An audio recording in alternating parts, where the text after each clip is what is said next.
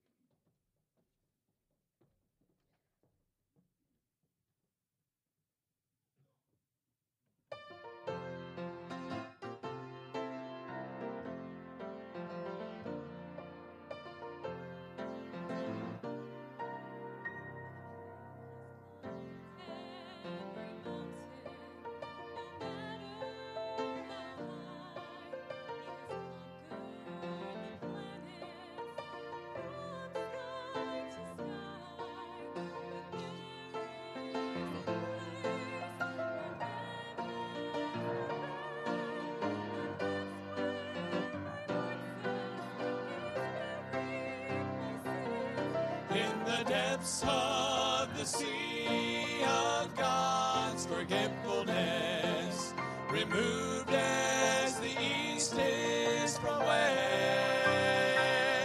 far away from all power and principality, my sins are in the depths of the sea.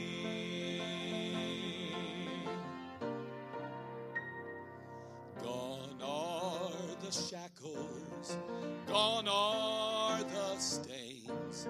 I'm free from the bondage, free from the chains. My sins are separated as darkness from dawn. Praise God, I'm forgiven.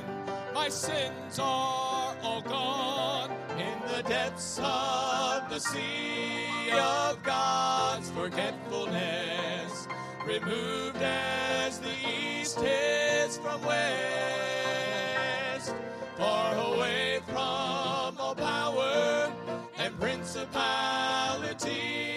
My sins are in the depths of the sea, in the depths of the sea of God's forgetfulness, removed as the east is from west, far away from all power and principality. My sins are in the depths of the sea. My sins are in the depths of the sea.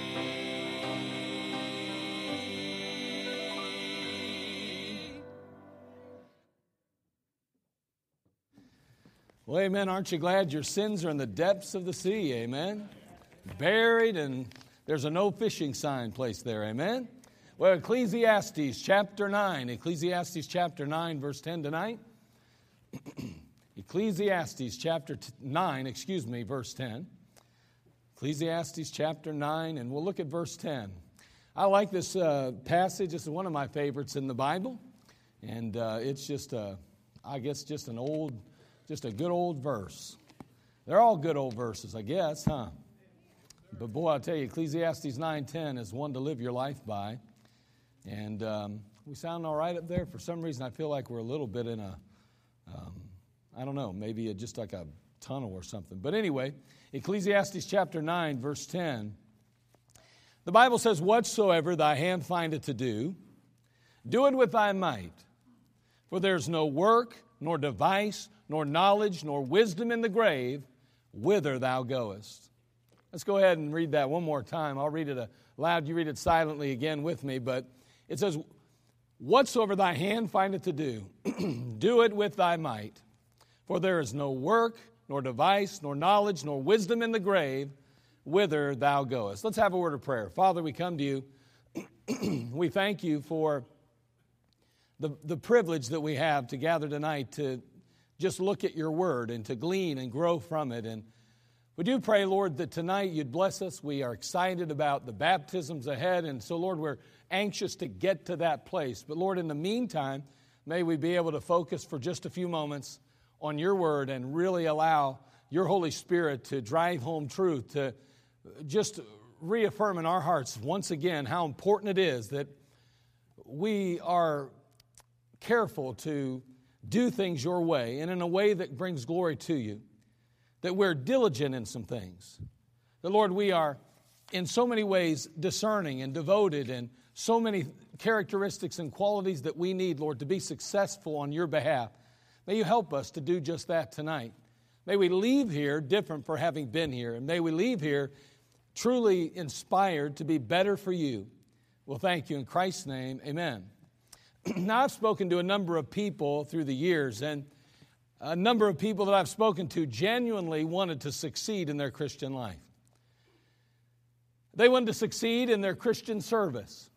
And that's admirable and that's important. And I have to believe that tonight you, you're, you're here this evening because you want to succeed in your Christian life and in your Christian service as well. I can't imagine that you'd be here otherwise. And I think that's wonderful and that's so important. And tonight, I, I think that I want to share some basic characteristics and qualities that are needed in our lives in order to succeed. Uh, a lot of times, you know, whether it's the business world or the church or wherever it might be, people are like, you know, whether it's a marriage or a family or a home, you know, what's the secret to success, you know? And you know what? Many times there's not really a whole lot of secrets, all right? We're going to find that it's really some basic characteristics and qualities. And, and the qualities and the characteristics that I'm going to share tonight are true whether it be in the secular realm or in the sacred realm. It doesn't really matter. They're qualities and characteristics that we find are biblically based, that are truly uh, uh, scripturally founded, but boy, if you apply them in the business world, you'll also find yourself successful. So tonight, I just want to share some of those qualities and basically preach to you a message that I might call the demands of successful service. The demands of successful service. So, first of all, what's the first demand of successful service then? Let's just get right into it. First of all, if you're going to be successful in your ministry, if you're going to be successful in your Christian life, if you're going to be successful in business or a home or family or relationship or marriage, it doesn't matter. You have to be diligent. We have to be diligent. You know, today one might say disciplined even. Use that term disciplined, but the, a Bible term is diligent. Over in the book of Proverbs, chapter 10, verse 4, the Bible says, He becometh poor that dealeth with a slack hand, but the hand of the diligent maketh rich. In Proverbs 12, 24, the hand of the diligent shall bear rule, but the slothful shall be under tribute. Proverbs 12, 27, the slothful man roasteth not that which he took in hunting, but the substance of a diligent man is, is precious. In 13:4 of the same book, Proverbs, the soul of the sluggard desireth and have, hath nothing, but the soul of the diligent shall be made fat. In Proverbs chapter 21, verse 5, the Bible says, The thoughts of the diligent tend only to plenteousness, but of everyone that is hasty only to want. Proverbs 22, 29 says, Seest thou a man diligent in his business? He shall stand before kings. He shall not stand before mean men. In Proverbs 27 23, the Bible says, Be thou diligent to know the state of thy flocks, and look well to thy herds. Boy, when we think about that word diligent, it's used often, especially in the book of Proverbs, as we just ran through. And that definition of diligent means steady in application to business constant in effort or exertion to accomplish what is undertaken. Assiduous, attentive, industrious. You know, this particular word, uh, diligence, takes on a special meaning in the scriptures as it emphasizes the diligence in, in following and obeying the commands of the Lord Jesus Christ. William Barclay, he, he, he shares a story about a man named uh, Coleridge who stands as a supreme example of tragedy of undiscipline. This is an amazing story. It said, Never did a, so great a mind produce so little. He left Cambridge University to join the army. He left the army because he could not rub down a horse. He returned to Oxford and left without a degree. He began a paper called The Watchman, which lived for 10 numbers or 10 issues and then died out. He's been said, it's been said of him, quote, he lost himself in visions of work to be done that always remained to be done. Coleridge had every poetic gift but one the gift of sustained and con- concentrated effort. In his head and in his mind, he had all kinds of books, as he said, quote, completed save for transcription, unquote but the books were never composed outside of his mind because he would not face the discipline of sitting down to write them out. He goes on to say, No one ever reached any eminence, and no one having reached it ever maintained it without discipline.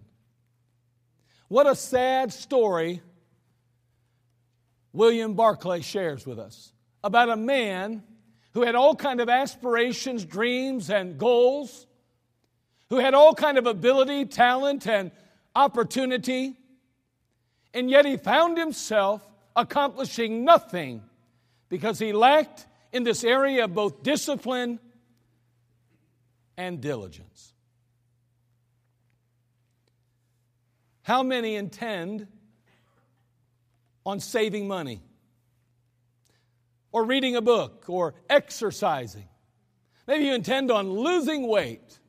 That's a good one, right? Or maybe writing a particular note to someone or buying a gift for someone special. Maybe going for a walk or taking out the trash or cleaning your room or cutting the grass or calling a friend or spending time with your children or going out with the wife or husband, reading the Bible or praying, attending church, witnessing to the lost. The list could go on and on and on and on with our intentions. Good intentions but you know, they say hell is paved with good intentions. We must be diligent. We have to be diligent See, what you, what you intend to do will never pay the bills. It'll never meet the needs. It'll never bless others. It'll only be what you do that accomplishes that goal. You know, I like things to be right, and I'm convinced, I'm convinced more than ever that, you know, fundamental Christians uh, and, and, and, and so to speak, in our, our faith needs good writers. We need men and women to step up and write from a biblical p- p- perspective. I'm talking about a traditional biblical perspective. And um, I was writing a book years ago, and, and some of you have maybe looked at it. It's not real popular. Don't go out and look for it on Amazon or anything. It's not out there, trust me. But it was just called Find the One. I still remember trying to put that together because I felt it would be a help and an encouragement to people. And so I started putting some of my lessons together. I started putting some things together to try to help people in this area of soul winning. And boy, I tell you what, I remember going through the book and, and, and writing it all out. And then, and, and then I'd have my secretary read through it and look it over, had other people look for spelling errors and making sure that it was, it was uh, grammatically correct. And it seemed like every time it came back, every time we read it, every time we reviewed it, there was something else that just wasn't right. There was a letter that was out of place. There was an extra space that didn't belong there. There was a period where it wasn't supposed to be. And I was like, man, this is never going to get finished. And it, it bothered me because I wanted it to be perfect, I wanted it to be just right. And I remember that. Uh, Dr. Runyon, and he's, he's graduated to heaven at this point, but I remember he came and spoke to us at a missions conference. And uh, Bro- Brother Runyon, he, he, I got to talking to him about his writing because he put some books together. And I remember asking him about it, and, and I said, Man, do you struggle writing books? What's your greatest difficulty? Where's, the, where's the, most, the most difficult side of it for you? And he said, Well, to be honest with you, where I struggle is that I like things to be right. And I went, Yes, I do too. And he said, and so what I found was, is that I was, I was trying to make sure that everything was perfect. And every time I made a correction, and every time I, I fixed a little uh, space or put another grammatical uh, n- notation in it or did whatever it might be, he said, I realized at one point, for every time I did that, somebody wasn't reading it, and therefore nobody was getting anything. He said, sooner or later, I just had to get it out there. And just do the best I could and get it out there. It was a couple of weeks later that we went ahead and published that book.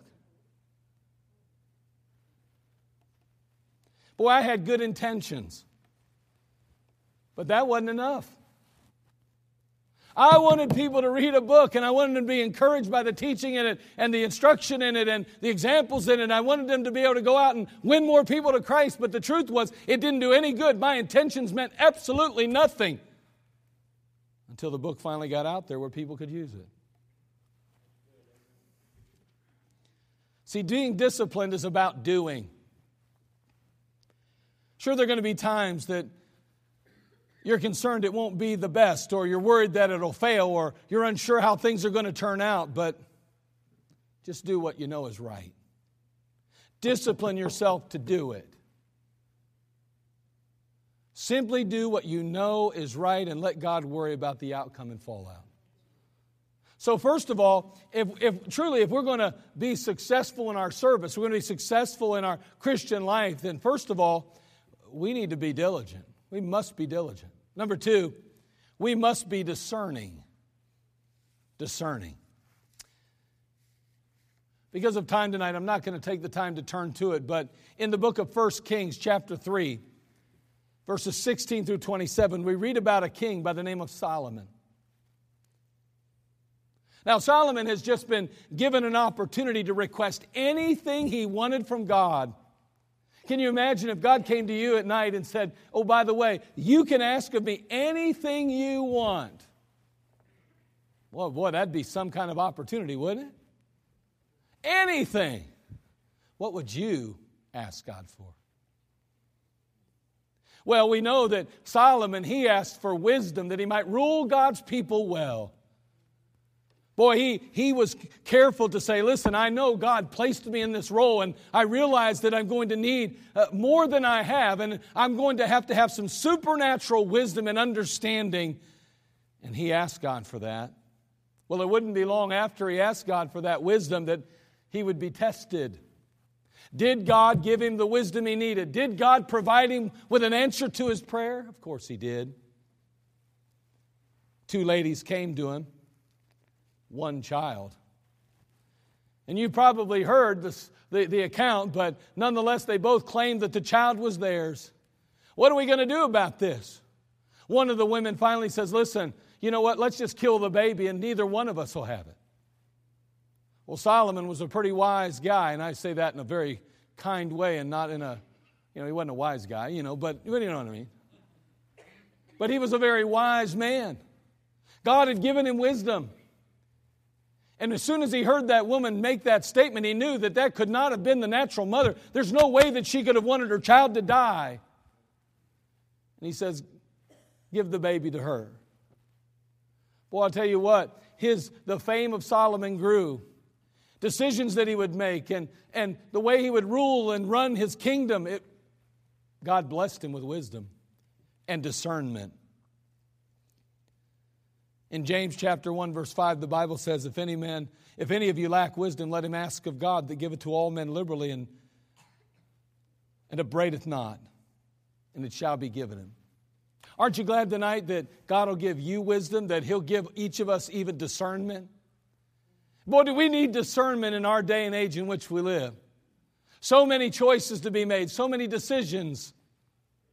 So many circumstances and situations we face every day of our life. We need discernment. If we're going to be successful in our Christian life, if we're going to be successful in the ministry God's given us, then we need discernment.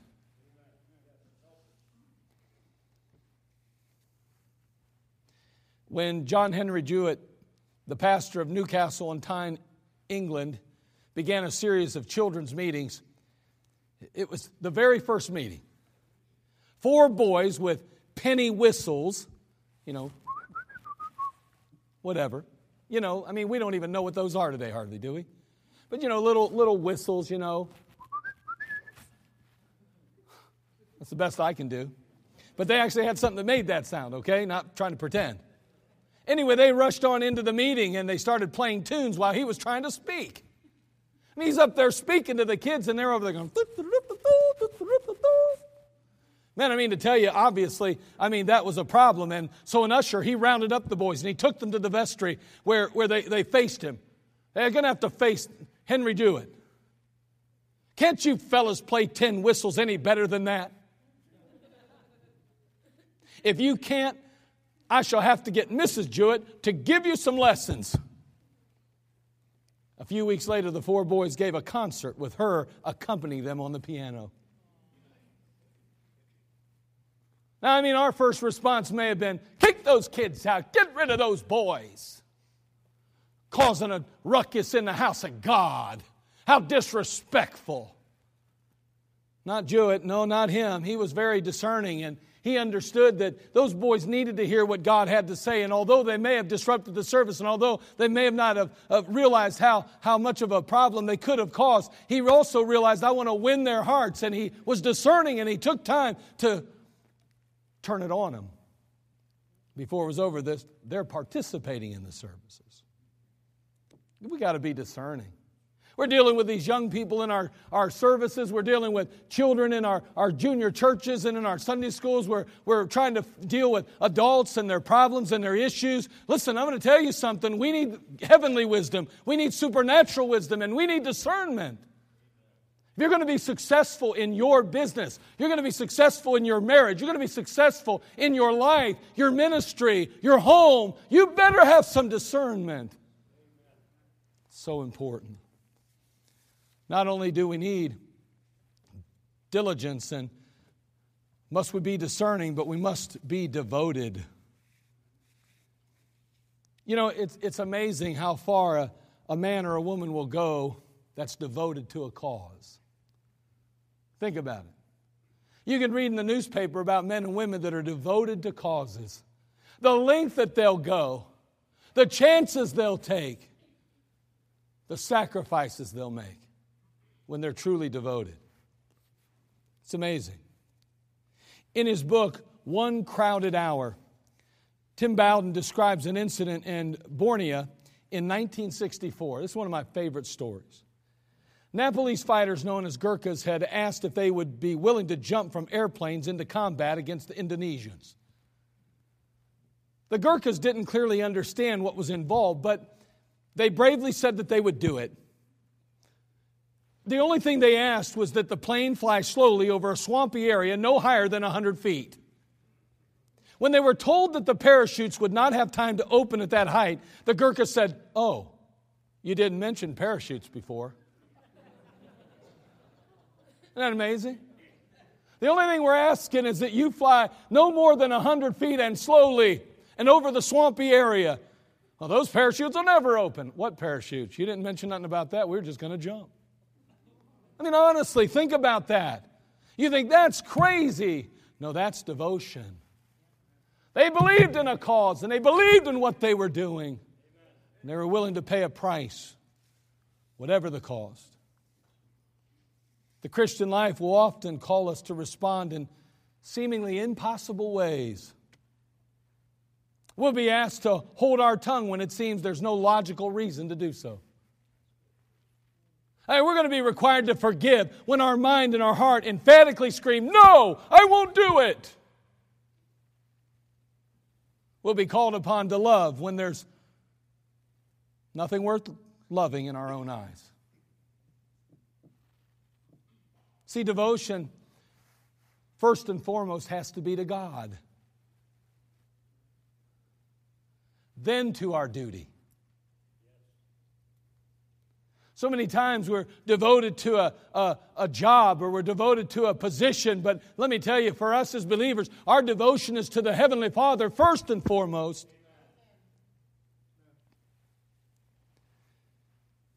In Acts chapter 17, verse 23, the Apostle Paul finds himself in Athens, and he goes on to say, For as I passed by and beheld your devotions, speaking to the Athenians, I found an altar with this inscription to the unknown God, whom therefore ye ignorantly worship, whom I declare unto you. Him I declare unto you. Oh boy, you are, you are devoted, yes indeed. You Athenians are extremely devoted, but you're devoted to who? To what? Let me tell you who this unknown God is. That's an amazing thing, isn't it? Can you imagine being devoted to something and not even really realizing who or what it is? I believe there's a lot of Americans like that, and I do believe there's a lot of Christians like that. We can be devoted, obviously, to idols too, then. God wants you and I as believers to be devoted first and foremost to Him. Can I say you can be devoted to your wife or your husband more than God? You can be more devoted to your children, more devoted to your career, more devoted to your education, more devoted to anything or everything than God. But as a believer, we have no option in that area. God demands that we're more devoted to Him. And He deserves us to be after everything He's done for us. This idea that it's my choice and my decision, and I have a right to do with my life as I please. No, we don't. We've been bought with a price. Therefore, we're to glorify God in our body and our spirit, which are God's. I'm sick and tired of women saying they have a right to do with their body as they please, and they murder babies. Christians are no better. We say we have a right to do with our body as we please, although we've been bought with a price. We're such hypocrites. We'll point out the errors of those who are often lost and have no understanding of biblical truth and somehow place them on the same plane or level with us, when in reality we've been given supernatural insight through the Holy Spirit, and yet we make the same foolish mistakes.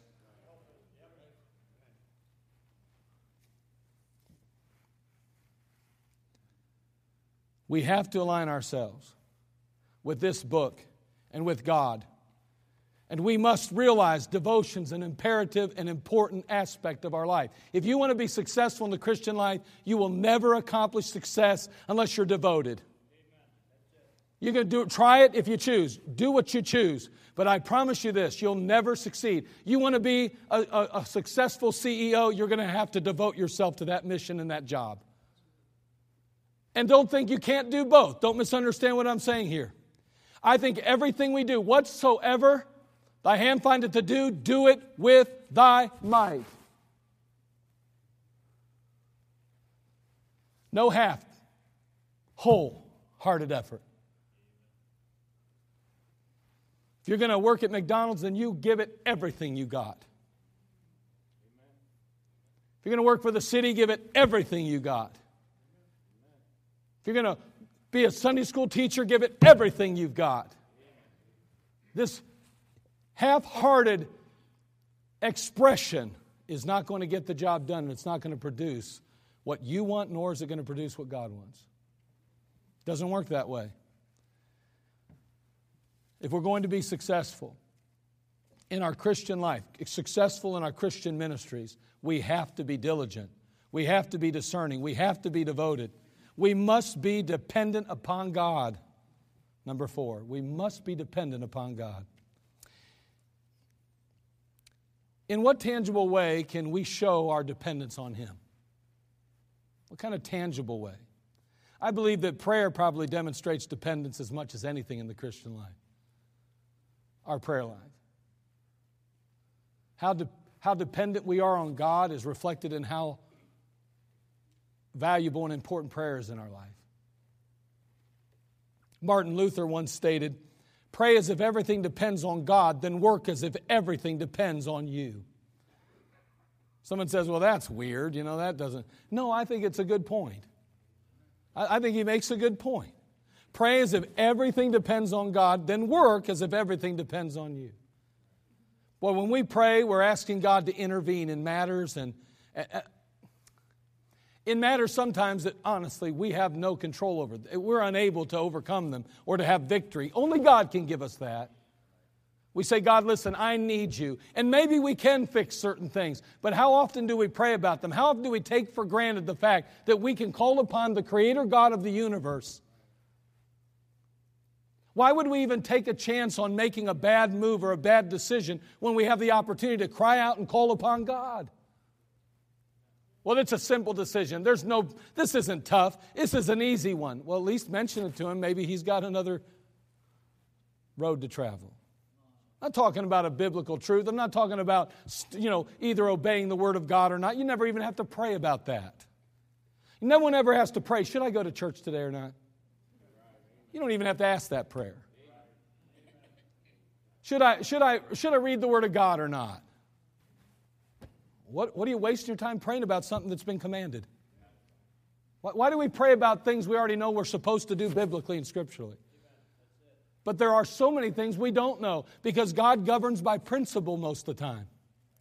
And when God governs by principle, that means that we're going to seek His face, and we need that, that, that, that wisdom that only God can give us. We need that understanding, and, and, and we need God to, to help us, as we said already, in, in discerning what's right, what's wrong, what's best.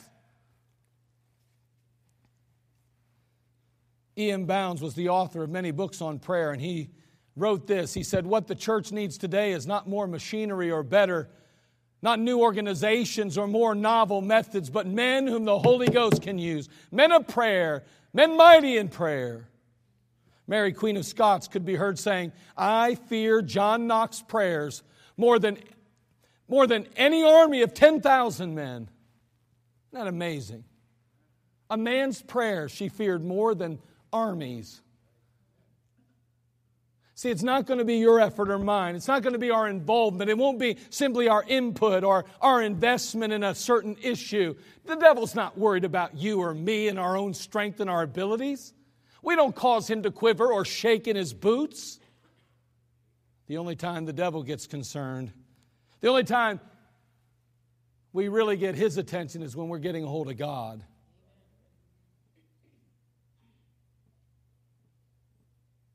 This matter of prayer is going to test our resolve, isn't it? If that's the case, then Our prayer life is a reflection of our dependence upon God.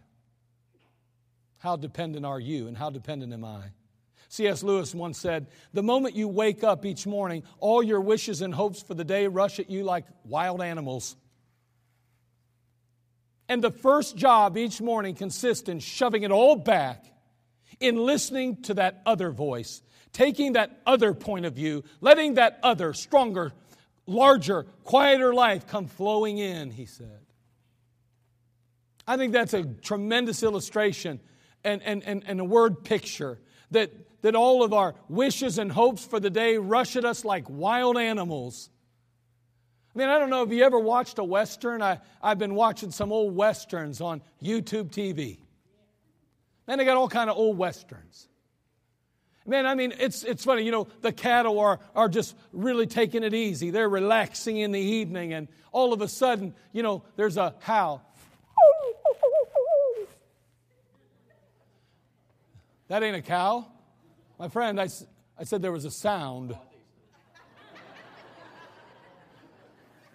You don't want me to get started on barnyard animals. I make good sounds.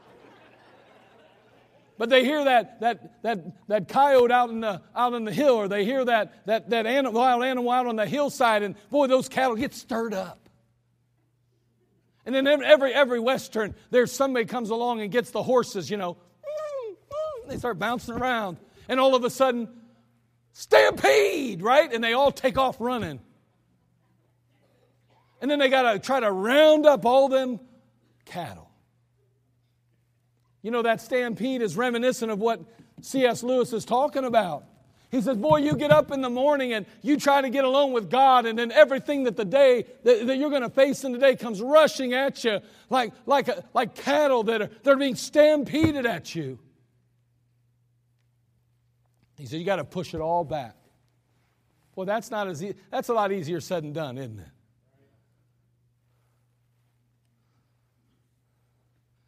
I heard about a man who took his small son with him to town one day to run some errands. And when lunchtime arrived, the two of them went to a familiar diner for a sandwich. Well, the father, he sat down on the one, uh, one stool at the counter and he lifted up his little boy and put him on the seat beside him. They ordered lunch, and when the waiter brought the food, the father said, Now, son, we're just going to have a silent prayer now. Dad got through praying first and waited for the boy to finish his prayer. He, he just sat there with his head bowed. I mean, for a long time. When he finally looked up, his father asked him, he said, What in the world were you praying about all that time?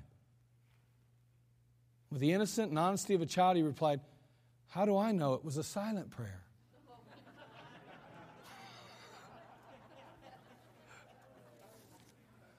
Boy, I'll tell you what, let's make sure that we pray intelligently, specifically, and consistently. In James chapter 4, verse 2, the Bible says, Ye lust and ye have not, ye kill and desire to have, and cannot obtain, ye fight in war, ye have not because ye ask not. Matthew chapter 7, verses 7 and 8 says, Ask and it shall be given you, seek and ye shall find. Knock and it shall be opened unto you. For everyone that asketh receiveth, and he that seeketh findeth, and to him that knocketh it shall be opened. Boy, if you're seeking spiritual conquests, you're looking for spiritual victory in your life. You want God to bless your ministry. You want God to bless your family, your home, your relationships, your walk with the Lord. We got to pray. We got to show our dependence upon God. We've got to be dependent upon Him. Finally, finally, not only must we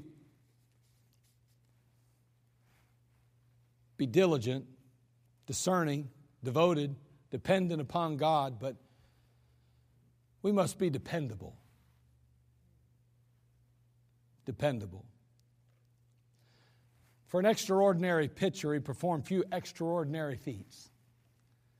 Though a veteran of 21 seasons, in only one did he win more than 20 games. He never pitched a no hitter, and only once did he lead the league in any category. He had a 2.21 ERA in 1980.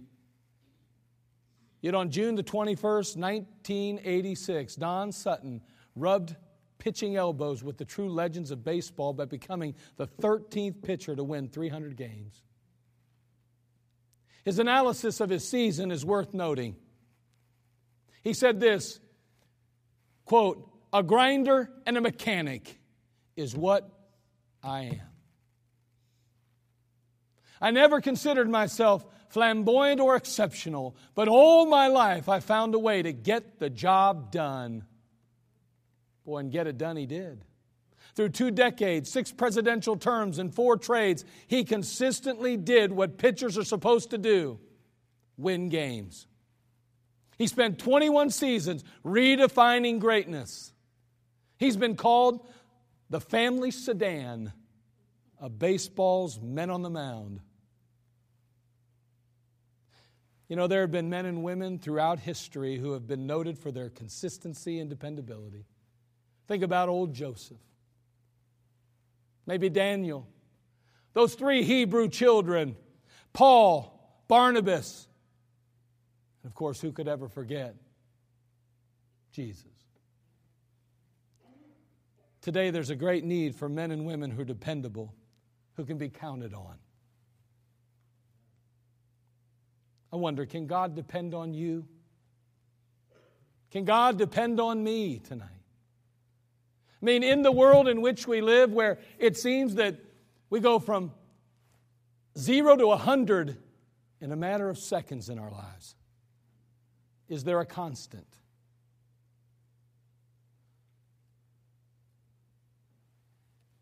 We have to possess diligence, discernment, devotion, dependability dependence upon God if we're going to truly be successful in this thing we call the Christian life.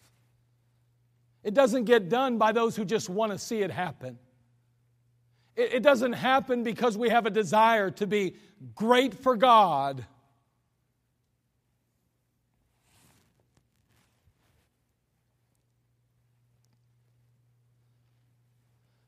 May God help us to have great hopes great desires, great vision, big dreams.